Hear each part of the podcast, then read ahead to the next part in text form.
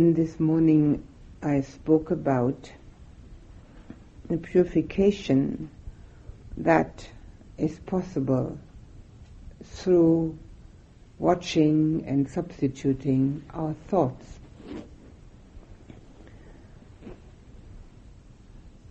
The same applies to our emotions. The Buddha said quite clearly that there are only four emotions which are worth cultivating and having, which are useful for our inner peace and harmony, and which are the kind of emotions which will help us in our quest for spiritual truth. These four are called the four Brahma Viharas.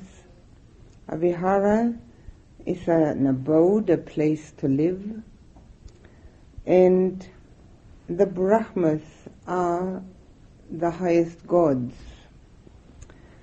so they have two meanings for that. The first meaning is that these are the emotions which are in the God realms. And secondly, that if we have only those and have perfected them, we have heaven on earth. We have now already perfected our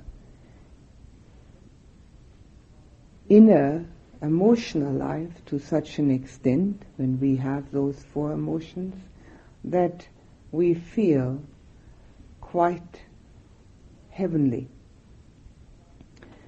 We all know those emotions, we've all had them. The only problem is that we lose them again and then have others.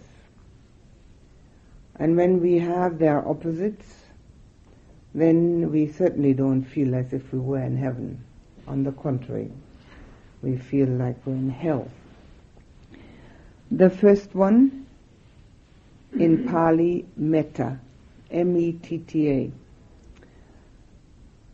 It's being translated into English as loving kindness with a hyphen in the middle which doesn't really tell enough about it because it's not a word that we usually have in our vocabulary unless we have been practicing this uh, kind of um, path. So I like to translate it as love. Everybody has some idea what that's supposed to mean. And it also has, as a word, much more impact on us.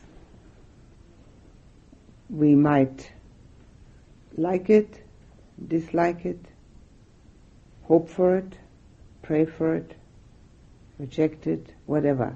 We have a relationship to love, whereas we probably haven't got much of a relationship to loving kindness.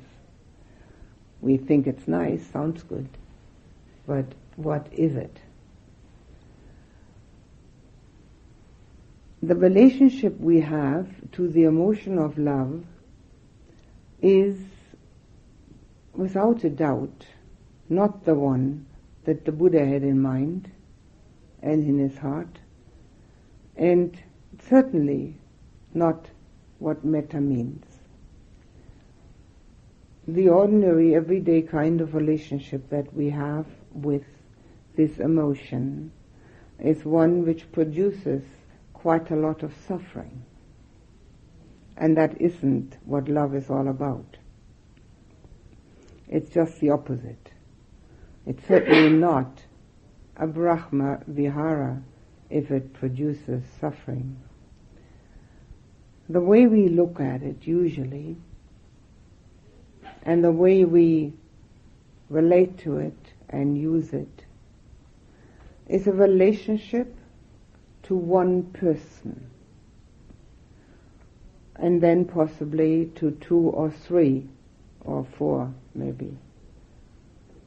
And this one-to-one relationship is supposed to be the one that's supposed to provide us with love. On a globe where we have something like four billion people, we pick out one and then are supposed to have this one and keep it, and that's supposed to be love. What it is, it's a social system which has a certain um, justification because it provides us also with responsibility and it unfortunately produces either clinging and attachment or rejection and resistance because it isn't unconditional. Metta as love is unconditional. It has absolutely no strings attached. None whatsoever. In fact, it is nothing but a quality of the heart. And when we have cultivated that quality of the heart and have brought it about within us, then there is no question about to whom to give it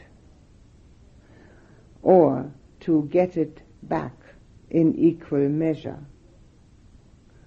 or to withhold it from some and hand it out to others. It has absolutely nothing to do with any of that. That kind of attitude, the usual one, is a marketplace attitude. If I give, I want to get.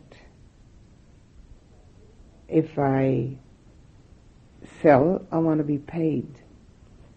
It's the way we have our ordinary marketplace, daily life situation. And it is also connected with the fact that we judge who is lovable. Now, if we make a real good assessment, a really, a real assessment in depth, whether we can find someone who is utterly, completely, and totally lovable, we would have to find an enlightened one. Everybody else has their six roots in place, three good ones and three bad ones. That includes all of us. Greed, hate, and delusion, and on the other side of the same coin, generosity, love, and wisdom. And since those six interact with each other constantly in a non-enlightened person, and we can just check it up on ourselves and see whether that's so. Nobody who isn't enlightened is totally lovable. So then, when we think we have found somebody, and then time takes its toll, or somebody thinks they've found us and time takes its toll, it all changes, doesn't it? Most people have several novels they could write about it. It's a kind of difficulty which seems to have one of the most unfortunate repercussions of emotional instability and uh, restlessness in people's lives. But it's not because that person who's suffering from it is not lovable or because that person isn't capable of loving, it's because we're looking at it in a totally wrong way.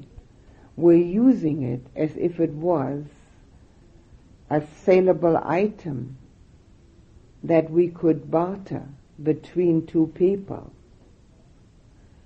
It's got nothing to do with that at all. That item that we can barter between two people we might call attraction. Got nothing to do with love. The word love is not even remotely connected with that. Just as intelligence is a quality of the mind, so love is a quality of the heart. And the more of that we give out, the more we've got. It's as simple as that. And if we'd really like to feel it, instead of going out to look for someone who will give it to us, it's an absurdity. If we'd really like to feel it, we've got to give it out. Because if we find somebody who's going to give it to us, that's that person's love. And all it does for us, it supports our notion of which we are sometimes, which we sometimes doubt, that we are lovable. That's all it does. Because somebody has been kind enough to think so. It's very nice if somebody's kind enough to think so, but it's got nothing to do with our own heart quality. Nothing at all. Our own heart quality has to be developed by ourselves without any question of getting something back. If we do, that's fine, but it has nothing to do with it. When we go to school, college, universities, we are very well trained along the way to use our mind productively. Every bit of education we get for years and years and years is geared in that direction. Use the mind productively. There's nowhere a school or a college or university that can teach us to use our heart productively. We've got to teach ourselves. And most of the time we will have to have a fair bit of dukkha, a fair bit of pain, grief and lamentation, unsatisfactoriness, unfulfilledness, until it finally dawns on us that we need to do something about it. In many cases, it never dawns on some people. They still think that there ought to be somebody there to love them. With a population of millions of people all around us, we have every opportunity to have a heart full of love. But it doesn't even depend on that, whether there are millions or billions or whether there's nobody. Because if we sit down to solve a mathematical equation or learn a poem, we use our intelligence. We don't lose that intelligence when we don't do that when we don't learn a poem or solve an equation. Intel- the mind remains just as intelligent. The same with a loving heart. It has that love feeling in it.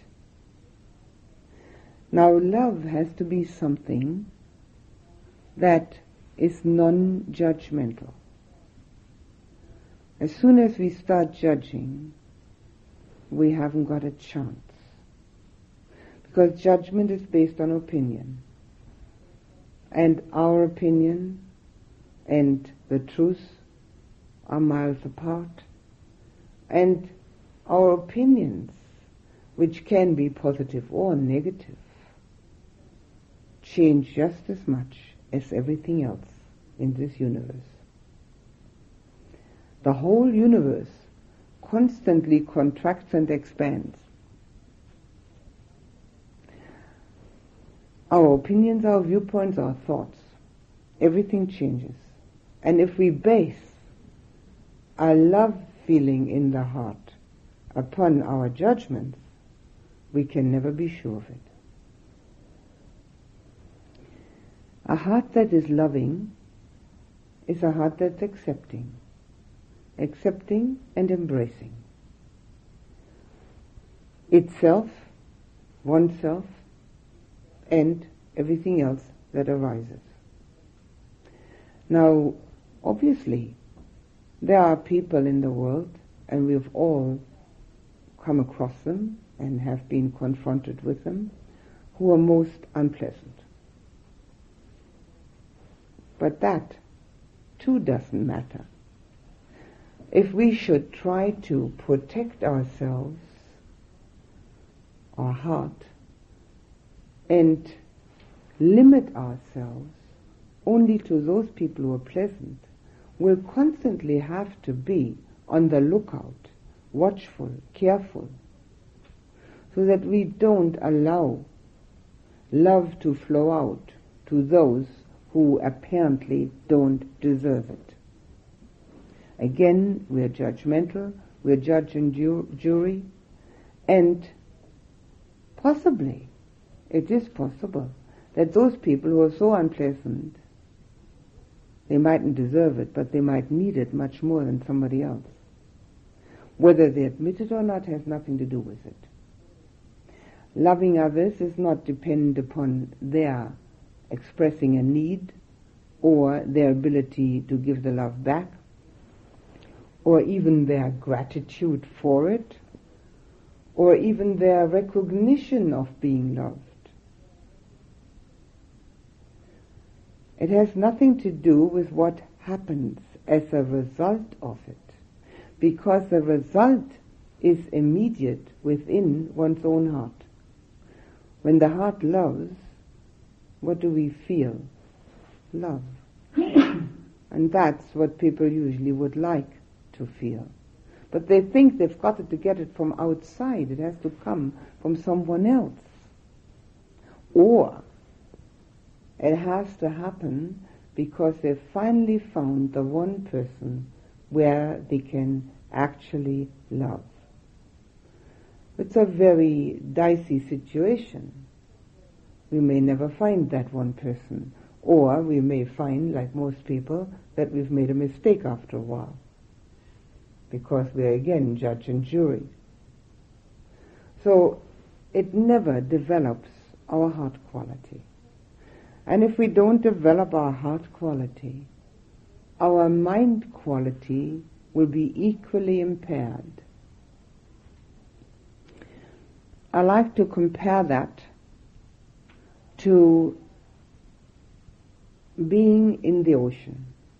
If our emotions, our negative emotions, are running high, then it is like being under a huge wave, just like in the ocean, where we can, all we can see then is the water of that wave. And in order to see into the depth of the ocean, we will have to wait till it all calms down again. And we have a totally calm and unruffled expanse through which we can look into the depths where the sand and the shells and the coral can be seen. It's the same with our mind. If our emotions run high, all we can see is the passion or the anger. We can't see into the depths of what's really true. So therefore, it stands to reason that the purification of emotion is absolutely essential for clarity of thought. And this is another formula which you might be able to remember purification of emotion brings clarification of thought. And if we pride ourselves upon our logic and reason and our ability to understand and to see straight, it can only be as far as our emotions are positive. Doesn't mean that we have to control them. It means that we have to change them, just as with our thinking process. The far enemy of love is of course hate, which is quite easy to see. But the near enemy is attachment. And that's a little more difficult because it's considered to be something good in our society, to be attached to certain people. But it is an enemy of the purity of love because it keeps us chained with that attachment to just a few people. And if we are attached to something, we can't go into any distance. If I'm attached to this pillow here, I'm afraid I'd have to stay here, can't go to bed. So the attachment to a few people prevents us from going further. But that's not the only problem with attachment. The other problem with attachment is fear. If we base our ability to love on the fact that there are one or two people available to us, do not change their minds, love us back, do not die or disappear, if we have that dependence, then of course we're afraid that those people might get lost. And we cannot fear what we love, we can only fear what we hate. It's not that we hate those people, we hate the idea of losing them. And therefore our love which has this attachment in it cannot be pure. It is a love which is tinged with fear. And because of that, we have all these funny games that people play. They want to keep that other person as if we could keep anything or anyone. We can't even keep a single thought Neither can we keep the attention on the breath. so there we want to keep a whole person.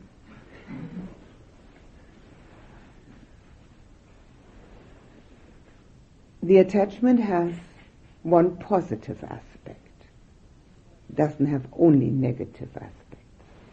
The positive aspect is that in a situation where we have a one-to-one relationship, and we have love for that other person, is that we at least learn to recognize what it feels like to love.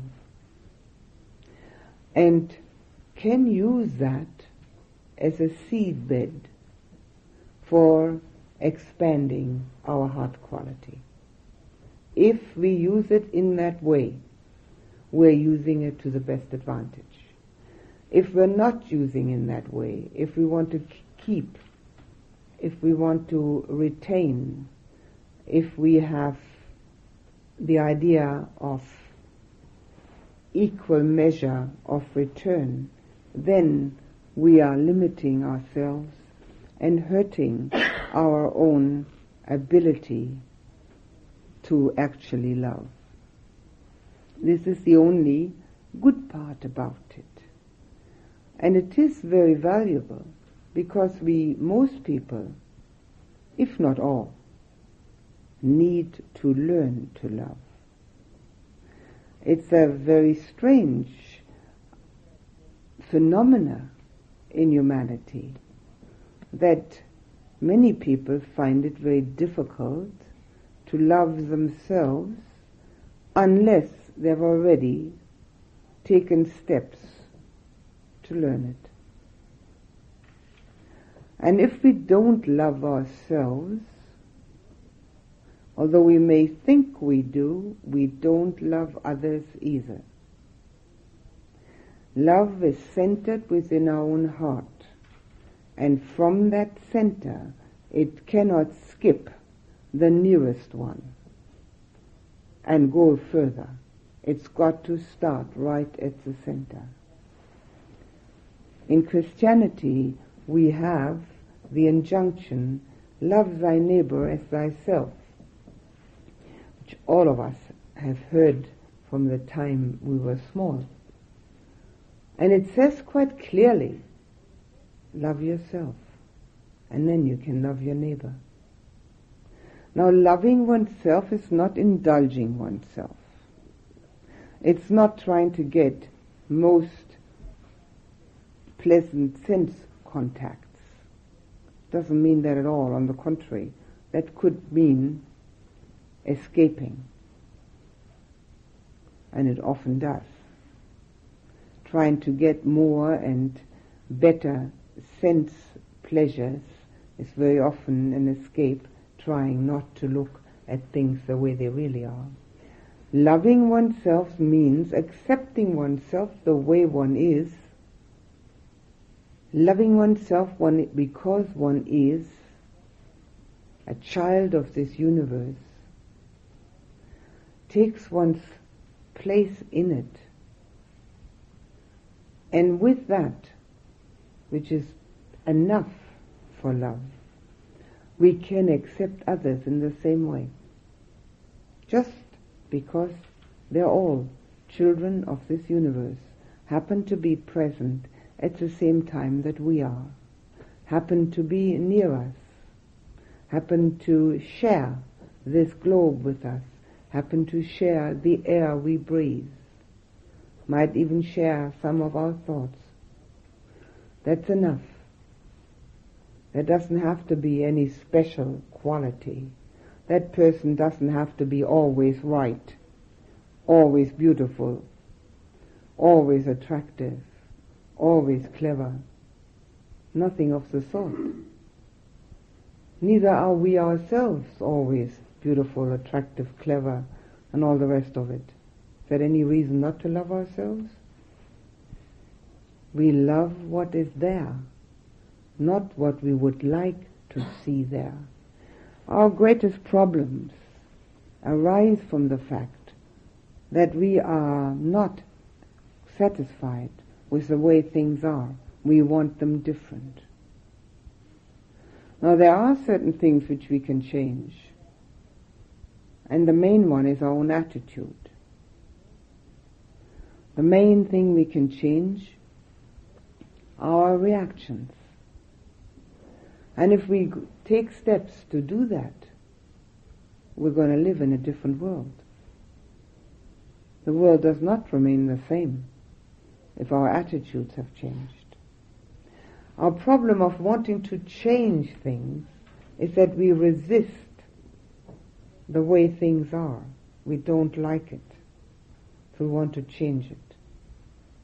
But we're very often, most of the time, un- unable to change. So because we don't like the way things are, we are resisting and rejecting the laws of nature. The laws of nature which all of us proclaim, which none of us would like to see until we start practicing. The laws of nature are anicca, dukkha, anatta, impermanence, unsatisfactoriness, corelessness. The laws of nature are that we decay and die.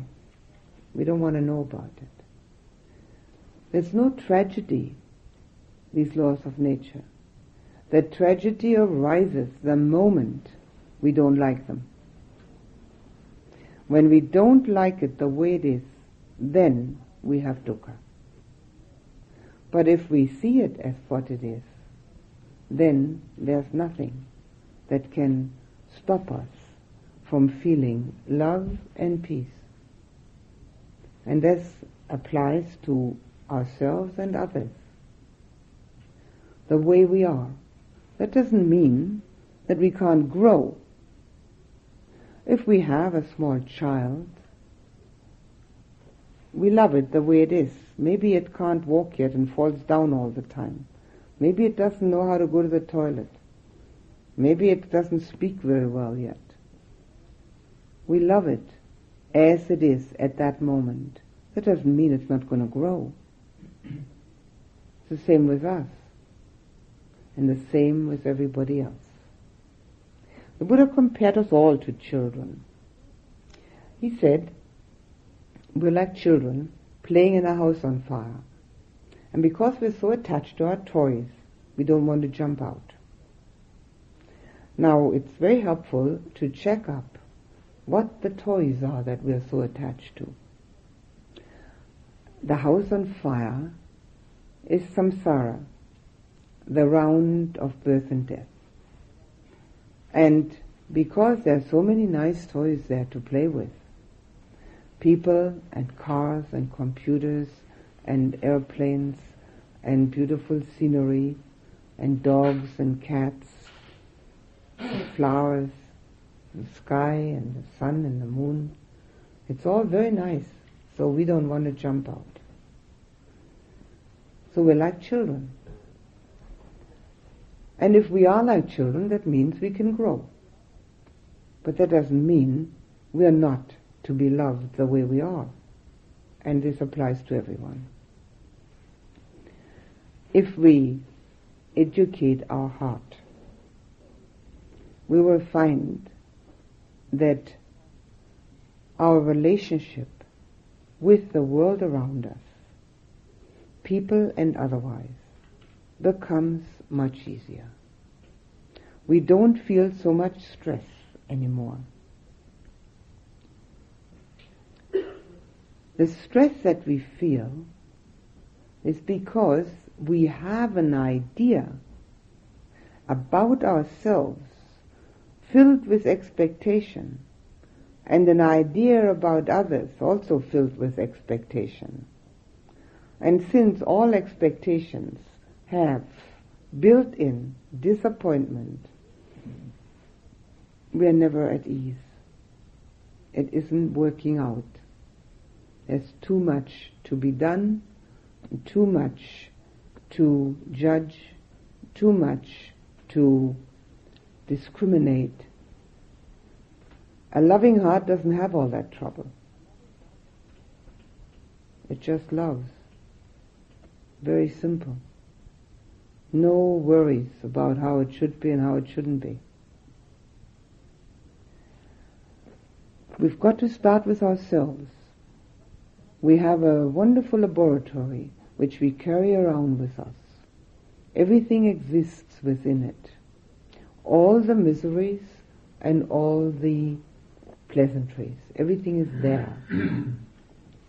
all we have to do is look at it objectively and then realize this is the way humanity is. The whole of the universe lies in this fathom long body and mind everybody can be found within oneself. Now, if that becomes clear to us, we have an enormous support system to educate our heart to love. Because what it means is that we're actually not separate from each other. Now, this can also become a meditative experience not just a word or a hope or a sentence, we're mm-hmm. all one. We don't really feel it, do we? That we're all one. We all look so different. Are all these different little heaps sitting on pillows, and everybody has a different look about them, and everybody seems to think something else, and so forth. So we don't really feel that oneness. When it comes in meditation, of course, it's no longer to be disputed. But even without that, we can realize and recognize that our own inner life, our own problems, our own difficulties are mirrored in everyone else. There's no difference except possibly in the moment when they arise. Everybody's got the same kind of problems. If that weren't so, the Buddha's words spoken two and a half thousand years ago would no longer be applicable. But even two and a half thousand years ago, people had the same problems. Why would he have said all these things if that hadn't been so? So if we can have that kind of feeling about others, we realize we have problems, we know they have. And if we recognize the fact that we're together on a small planet, maybe even living in the same place, then it may become a little easier to feel less of separation between us. In reality, it's an optical illusion. Our scientists have already said so about 35 years ago, or maybe even 40 years ago now. They made some experiments in a bubble chamber in America, and they found that there isn't a single solid building block in the whole of the universe. Everything that exists are energy particles coming together and falling apart.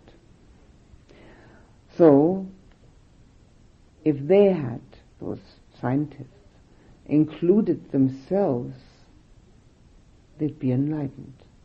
Mm-hmm. but of course they didn't. They were the observers. Now we, as meditators, can include ourselves. There isn't a single solid building block, so that must include me too. So what is this, what I see? An optical illusion, because it falls apart and comes together so quickly that it appears to be together. Have you ever seen these very old-fashioned, well, ancient ways of making a movie.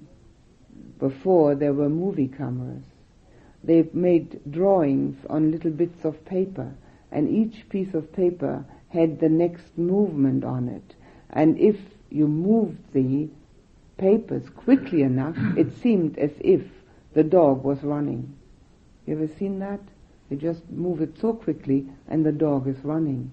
But in actuality, there's just so many bits of paper that each one has a different drawing on it. Optical illusion. The same with us. Optical illusion. We're not separate. It's all happening together all the time. If we can get a little bit of that feeling within us, it's much easier to have the extension of lovingness towards others and oneself because if I love others, all I'm doing is embracing myself.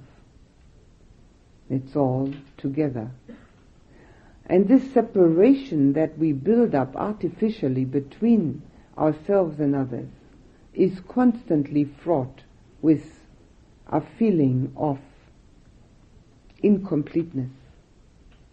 And although we feel it, we don't know where it comes from and we're always liable to blame someone else. They aren't nice, they aren't clever, they aren't pleasant, they aren't polite, whatever it may be. It's just a feeling of separation that we have, which makes us feel incomplete. The second one of the four emotions is compassion, karuna in Pali. Its far enemy is cruelty, which is easy to see. Its near enemy is pity. Now that's difficult to see, and that's why it's called the near enemy. It's so similar that it's near. And it appears to be the real thing, but it's not. Having pity for someone else keeps us separate from the other person, and it very often has also the appearance of superiority. I'm so sorry this is happening to you, but I'm really glad it's not happening to me. That could very easily be a feeling of pity. But compassion is empathy. Com is with. Passion, feeling. With feeling, empathy. We feel connected with the other person. Having recognized our own dukkha and learned to live with it, deal with it, recognize it as a universal aspect of life, not a personal problem, we can then recognize that in another person, and recognizing it in the other person, we can also see that there are maybe ways and means of dealing with it. If another person is sad, is having dukkha, and we feel sad because of that, that doesn't help. Then we have, instead of one, we have double dukkha. That doesn't solve anything.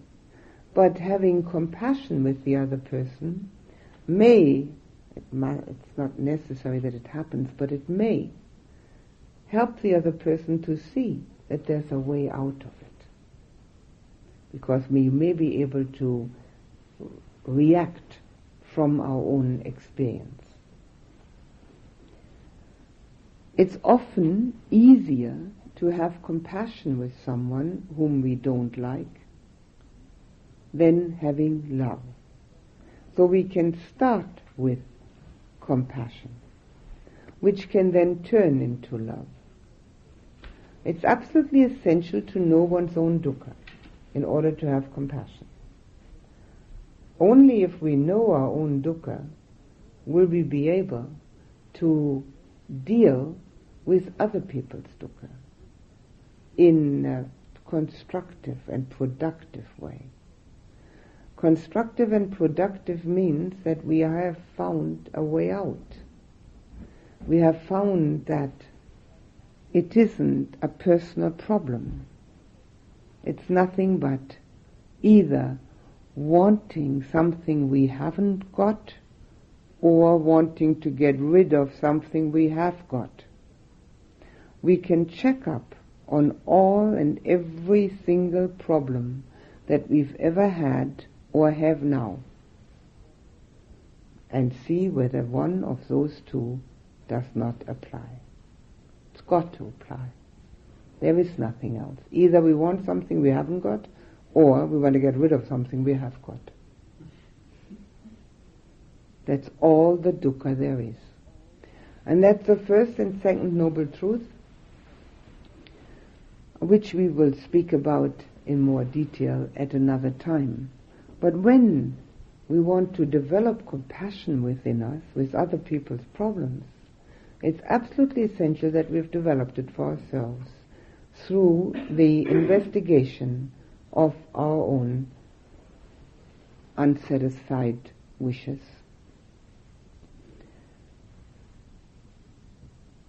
Most of our personal problems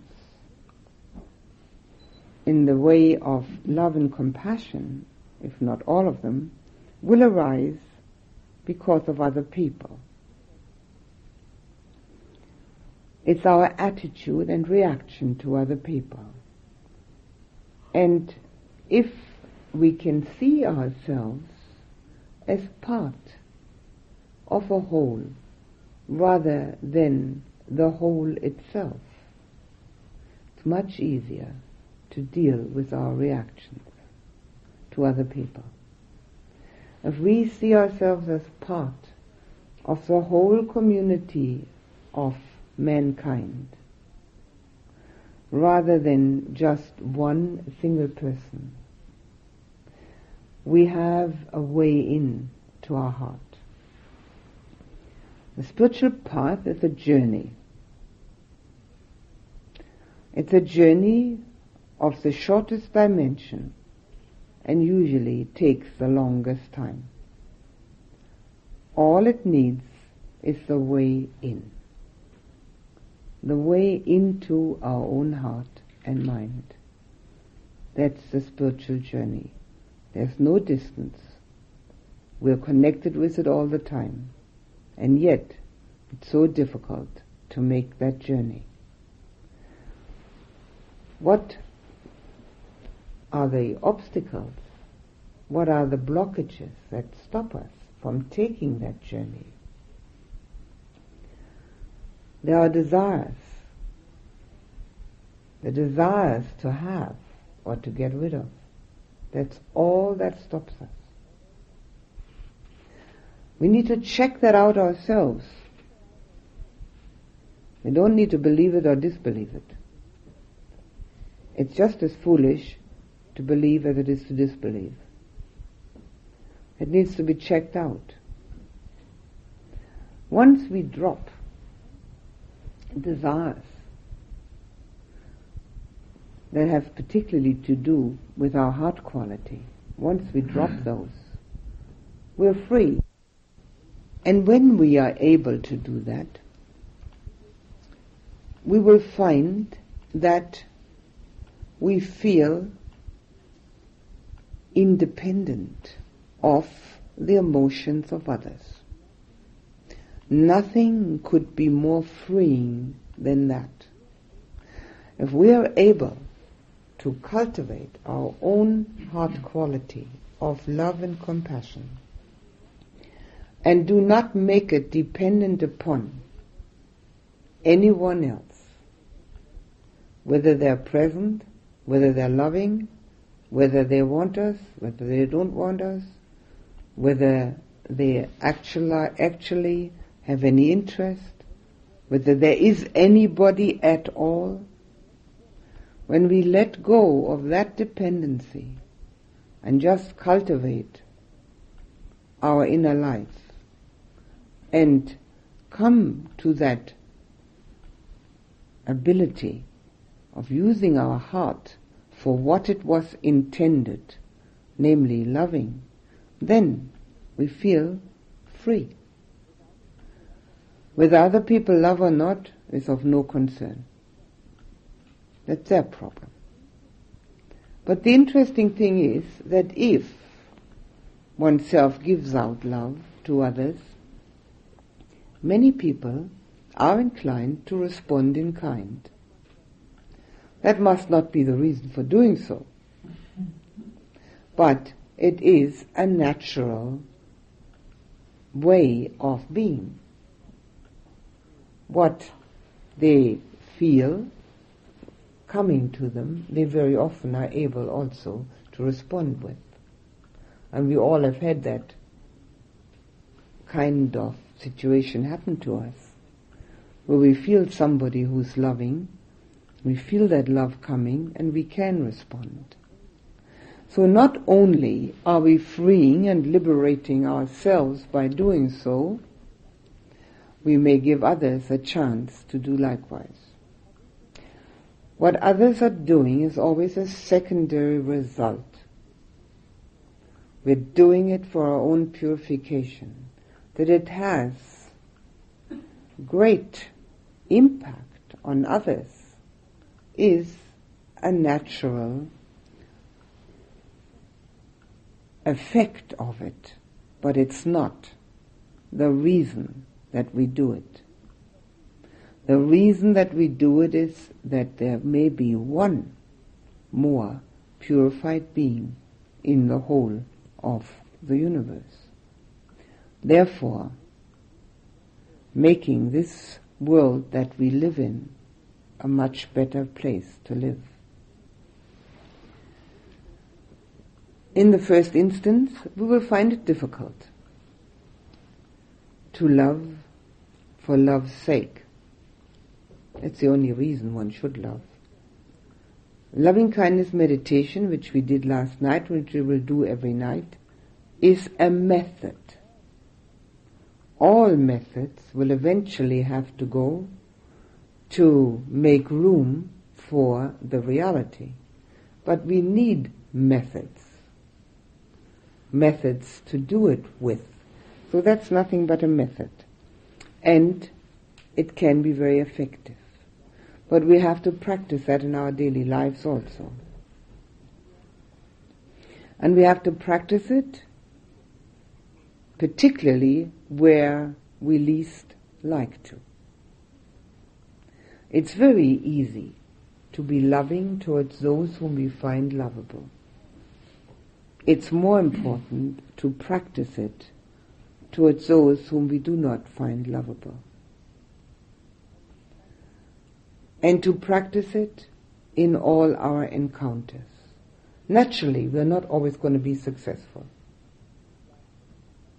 Dislike will arise automatically, almost instantaneously.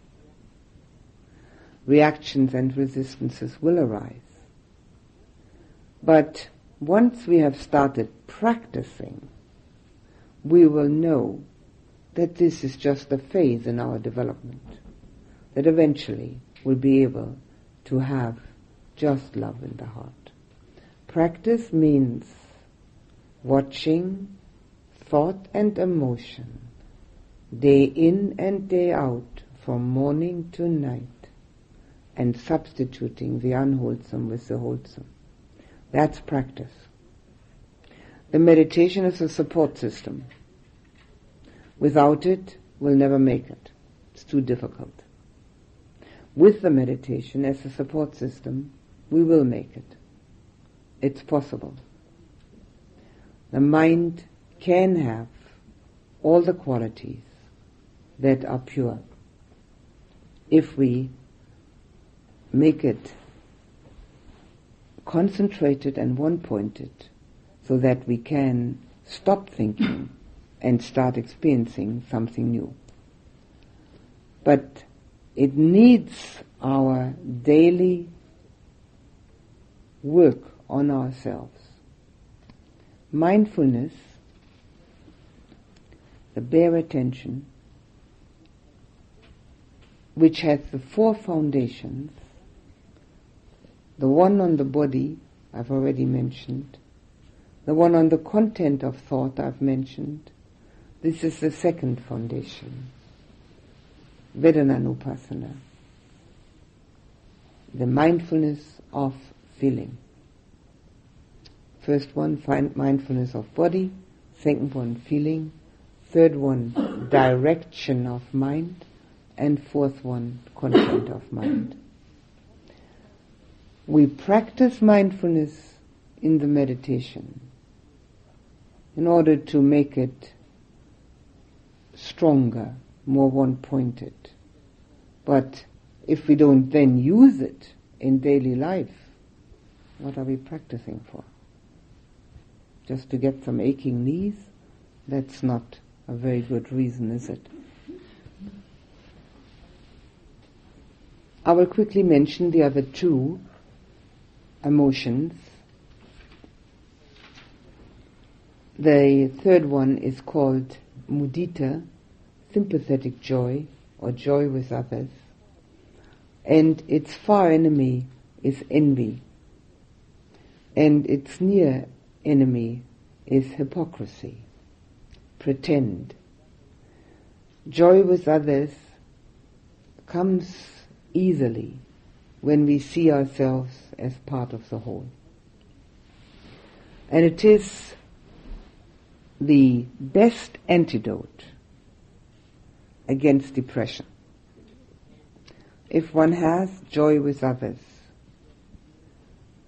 there is no way that one can become depressed. Because there's always something that one can be joyful about. But it's also a part of generosity and a part of reducing egocentricity. Now, egocentricity is not something that some people have and others don't.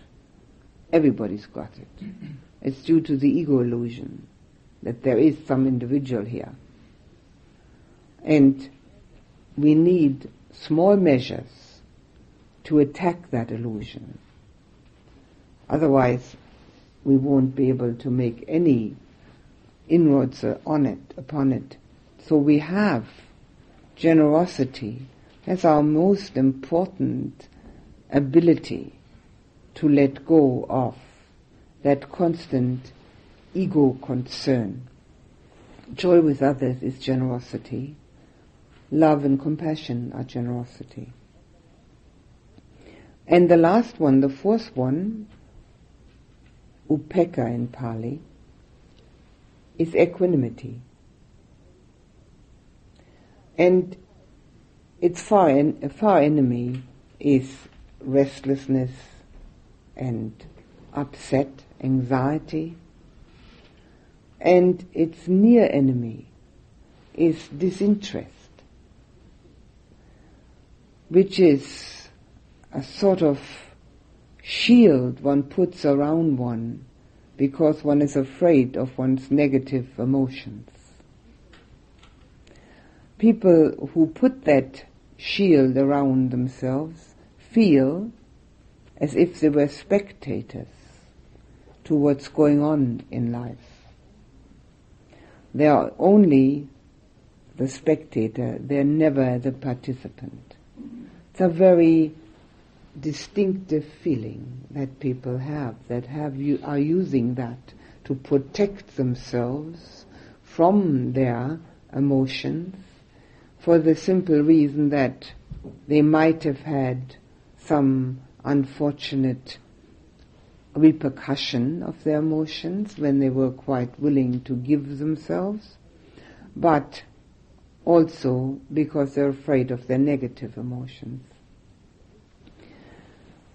If we cannot give ourselves in love to others, we will not be able to give ourselves wholeheartedly to the spiritual path either. It's one and the same giving. One's got to give self. And it's got to be wholehearted. Half-hearted brings half-hearted results. Wholehearted brings wholehearted results. Quite obvious. If we can't give ourselves to other people, if we want to hold ourselves back because of fear, they might do something to us. It's equally impossible to have that wholehearted commitment to a spiritual path of which the veracity we cannot yet prove to ourselves. It's impossible to know what the end of this path is supposed to be like. We are not there. And yet, we need to give ourselves to that practice completely without holding anything back. Only then do we get the results. And that is a matter of love and devotion. And the better we're able to love, the easier it is to be devoted. We can only be devoted to that what we love.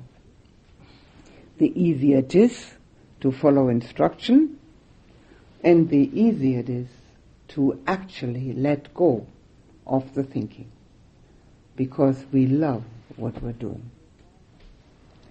If we have that ability, then we're fortunate. If we haven't, we need to develop it. Little by little, Many drops fill a bucket. Little a bit at a time. It is our most valuable asset which we carry within us. And we need to be aware of this very valuable ability which we have so that we do not neglect its growth and cultivation. That's enough for this evening. If there are any questions, you can ask them now.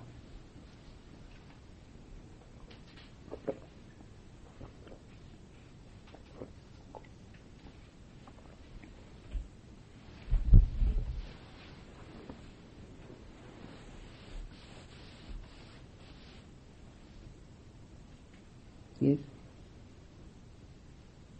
And what you said on compassion is very helpful, but I feel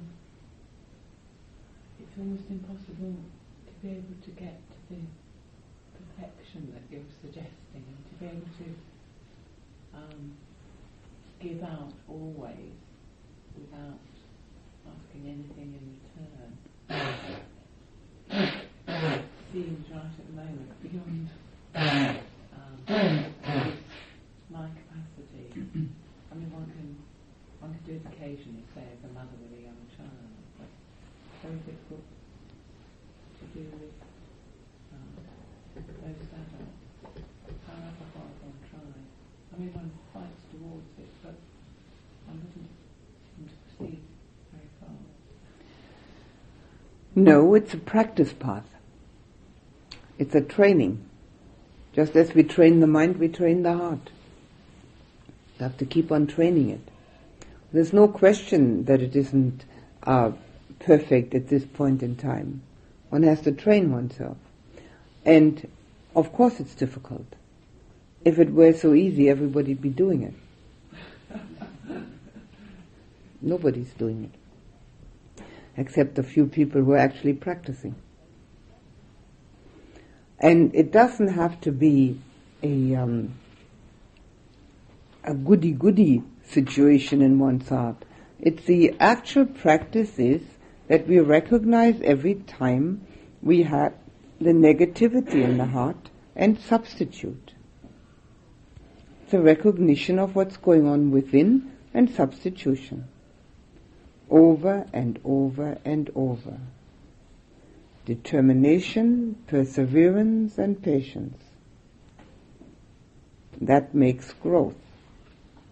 And the growth that we find in ourselves may be small dimension, but certainly we'll find it. We'll find that growth if we keep at it. Any, everybody can do it. It's a matter of actually getting on with it.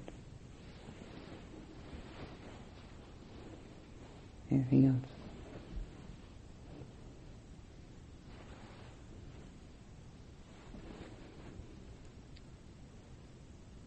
Can I ask something about the practice? Sure. Um, there are certain moments of clarity when there is no thoughts, just a word, Buddha. But then I realize that there is this running commentary, as if from a sideline, saying, now, now I'm without thoughts, now I'm seeing this, now there is that. Mm. and it's there constantly. It seems to come from, from this side, so I, I don't know what to do. But even in the moments, as you say, when there seem to be no thought, Yeah. there is a commentary saying there is no thought. Exactly. yeah. Yes. Well, that's unfortunate, isn't it? Because that's a thought. Know. it's not- yeah. It has a lot to do with wholehearted commitment. You see, when we give ourselves to the actuality of concentration without thinking, we have to give ourselves up for that moment. We've got to go away at that time. And that is the difficulty. Drop in, let the mind fall into the breath as if it were a warm bath. You don't hold yourself back when you want to step into a warm bathtub. You go into it and are in it altogether. And you don't think about it. Should I, shouldn't I? Is it good? Is it bad? It's, it's warm water. It's a bathtub. None of that. You just go in. Okay, try. It's a matter of letting oneself actually go. And not hanging on for dear life to the thinking process which supports the idea that I'm here. And that, of course, is a natural difficulty, but we have to overcome it. And you can't overcome it by um, this, by wanting to overcome it. You have to overcome it by letting go, by giving in, by letting it be. And just going into that warm bathtub. See if that helps. If not, tell me again, I'll think of something else.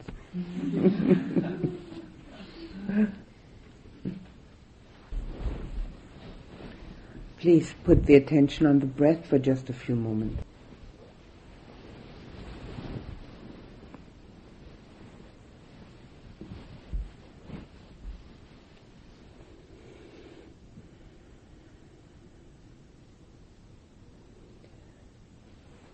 Think of yourself as your own best friend. The one who's responsible for your own happiness.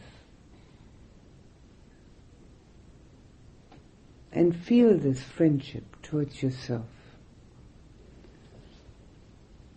Caring, concerned, loving, helpful,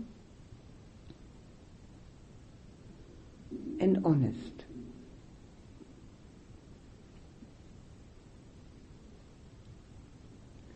Fill yourself from head to toe with love and friendship for yourself and surround yourself with the care and concern that a best friend would have.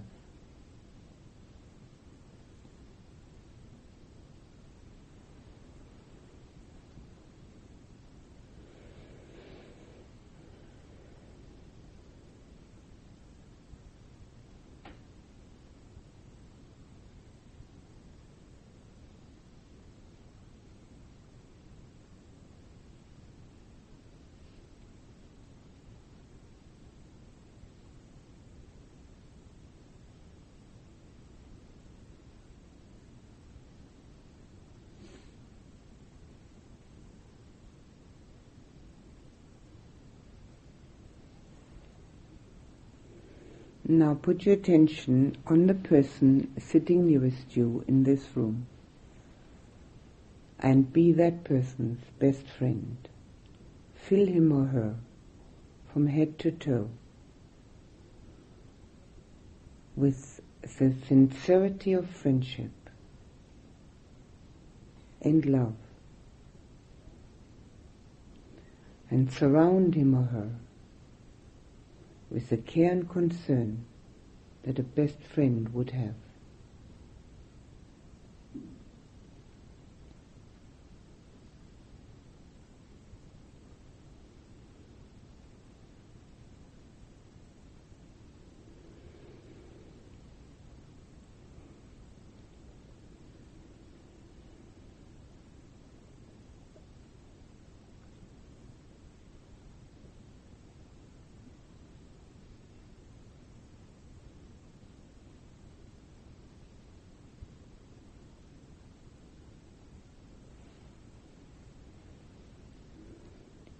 Now think of yourself as the best friend of everyone who is present here. Fill everyone from head to toe with your friendship, your love. Surround everyone with your care and concern.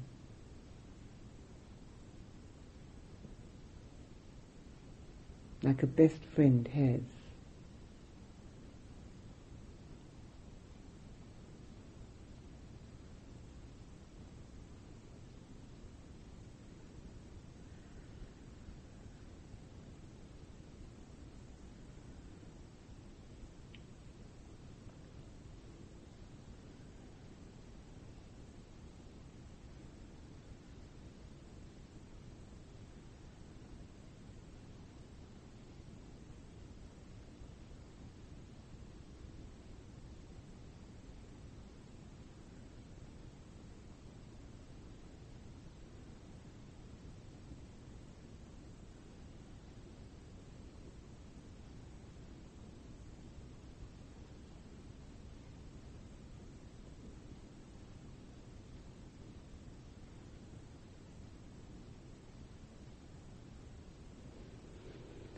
And think of your parents and be their best friend. Fill them with your friendship.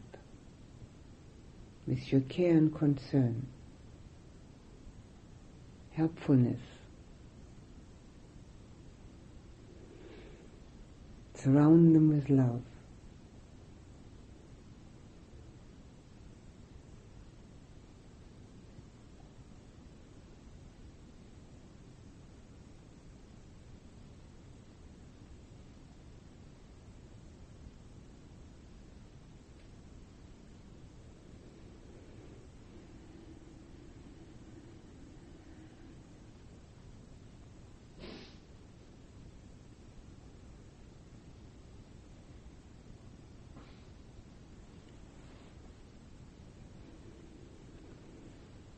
Now think of those people who are nearest and dearest to you and be their best friend. Fill them with the depth and sincerity of your friendship, your care, your helpfulness. Embrace them with love. Feel yourself their best friend.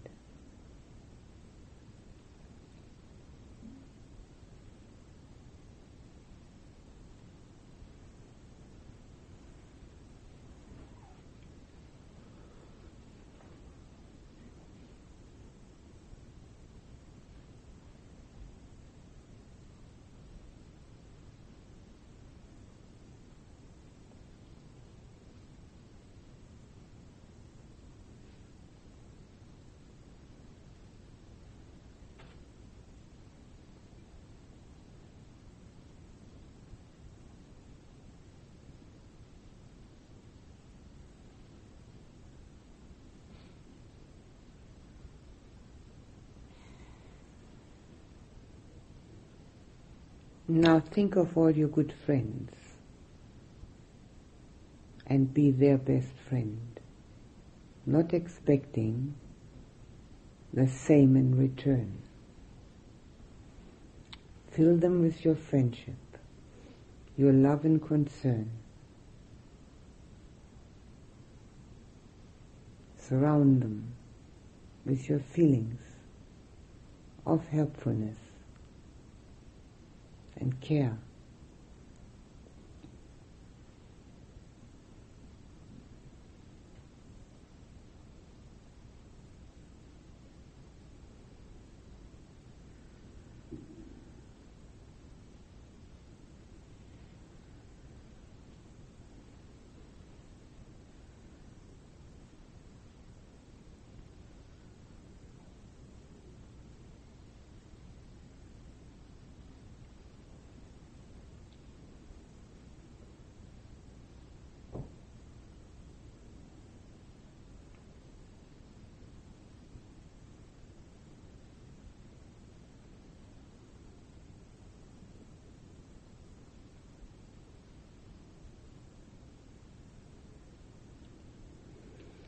Think of your neighbors at home,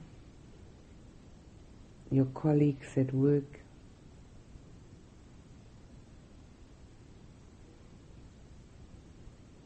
acquaintances, people you meet here and there, in shops, on the street. Be their best friend. Extend your friendship to all these people who are part of your life. Fill them with that feeling of togetherness, of helpfulness, of lovingness.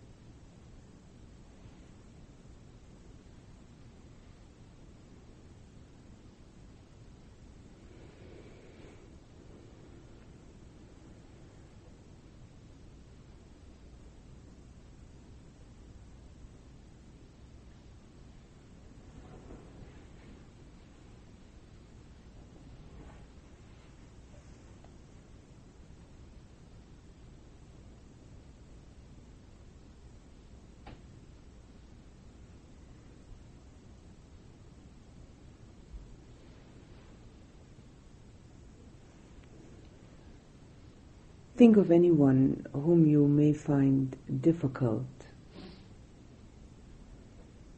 difficult to love, difficult to be with, difficult to accept. And think of yourself as that person's best friend, accepting, having compassion, loving that person.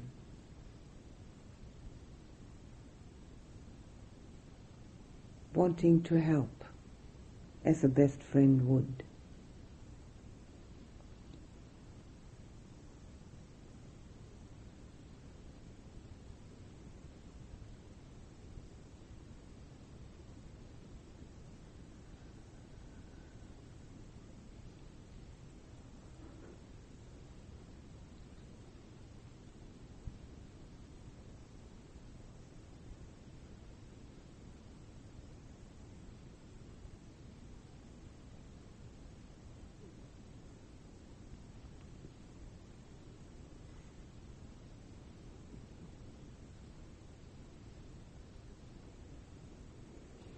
Now think of all those people whose lives are far more difficult than ours. They may be in hospitals, in prison, refugee camps, they may be crippled, blind, hungry, without friends. And think of yourself as the best friend for all these people, extending your friendship, your help, your care, giving them hope, filling them with love.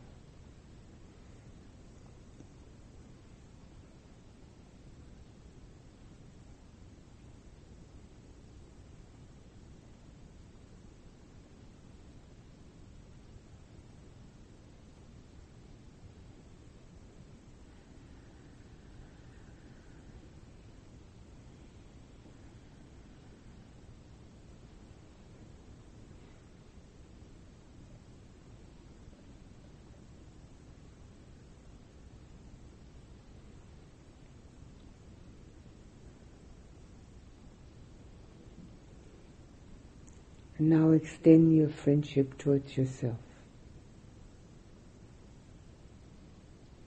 Feel that friendship for yourself filling you and surrounding you. The care and concern, the helpfulness, the lovingness. Let it fill you from top to toe and embrace you, giving you a feeling of safety and security.